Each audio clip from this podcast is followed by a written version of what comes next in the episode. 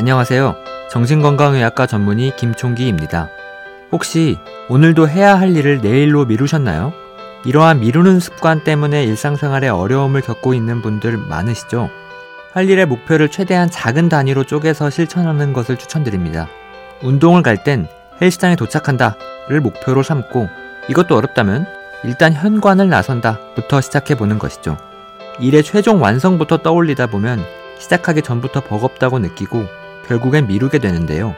내가 손쉽게 달성할 수 있는 작은 목표부터 차근차근 일어나가는 지혜가 필요합니다.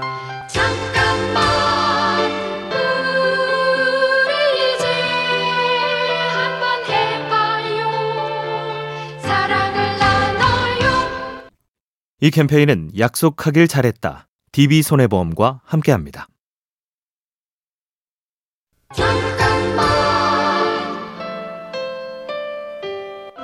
안녕하세요.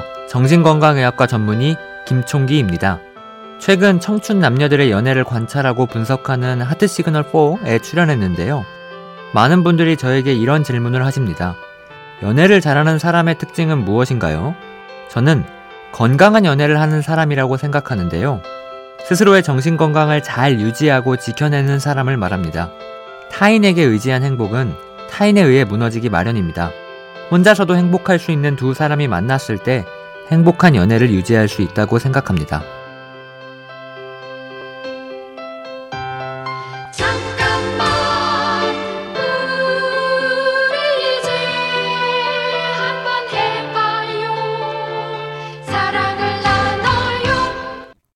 이 캠페인은 약속하길 잘했다. DB손해보험과 함께합니다.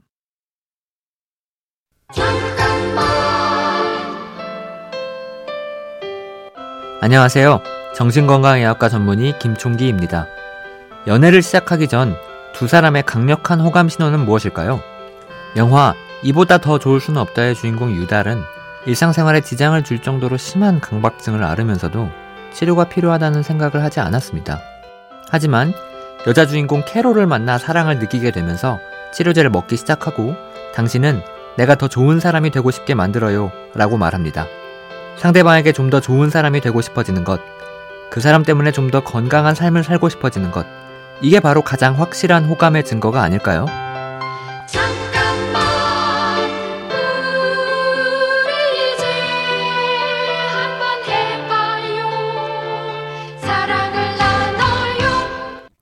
이 캠페인은 약속하길 잘했다. DB손해보험과 함께합니다.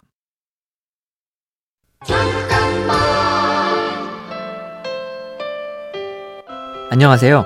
정신건강의학과 전문의 김총기입니다. 최근 환자분들이 많이 꺼내는 이야기가 있습니다.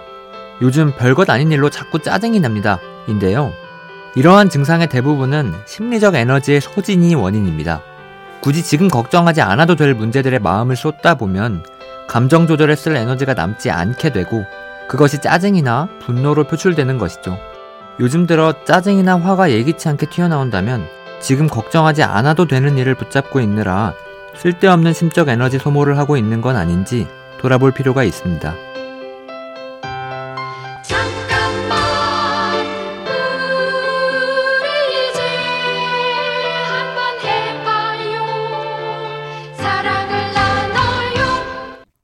이 캠페인은 약속하길 잘했다. DB손해보험과 함께합니다.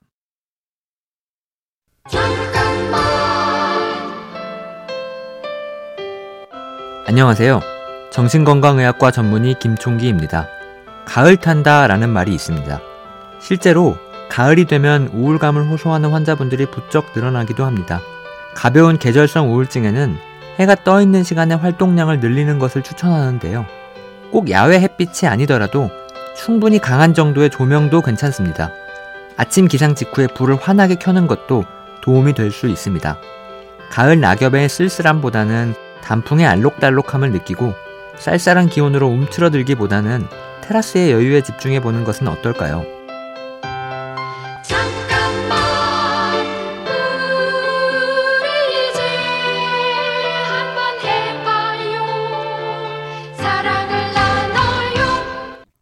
이 캠페인은 약속하길 잘했다. DB손해보험과 함께합니다.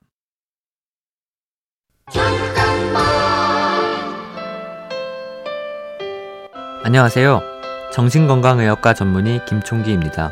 일상생활에서는 그렇지 않지만 유독 연애하는 데 있어서 자기 파괴적인 행동을 반복하는 사람들이 있습니다.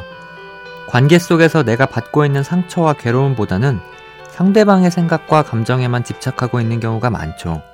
하지만 상대방의 감정과 생각은 나 혼자 고민한다고 해서 알아낼 수 있는 것이 아닙니다. 혹시 내 연애가 건강하지 않다고 느껴진다면 상처받아도 괜찮아.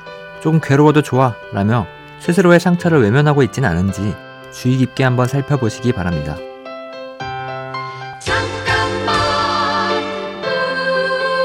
우리 이제 한번 해봐요 사랑을 나눠요 이 캠페인은 약속하길 잘했다. DB손해보험과 함께합니다.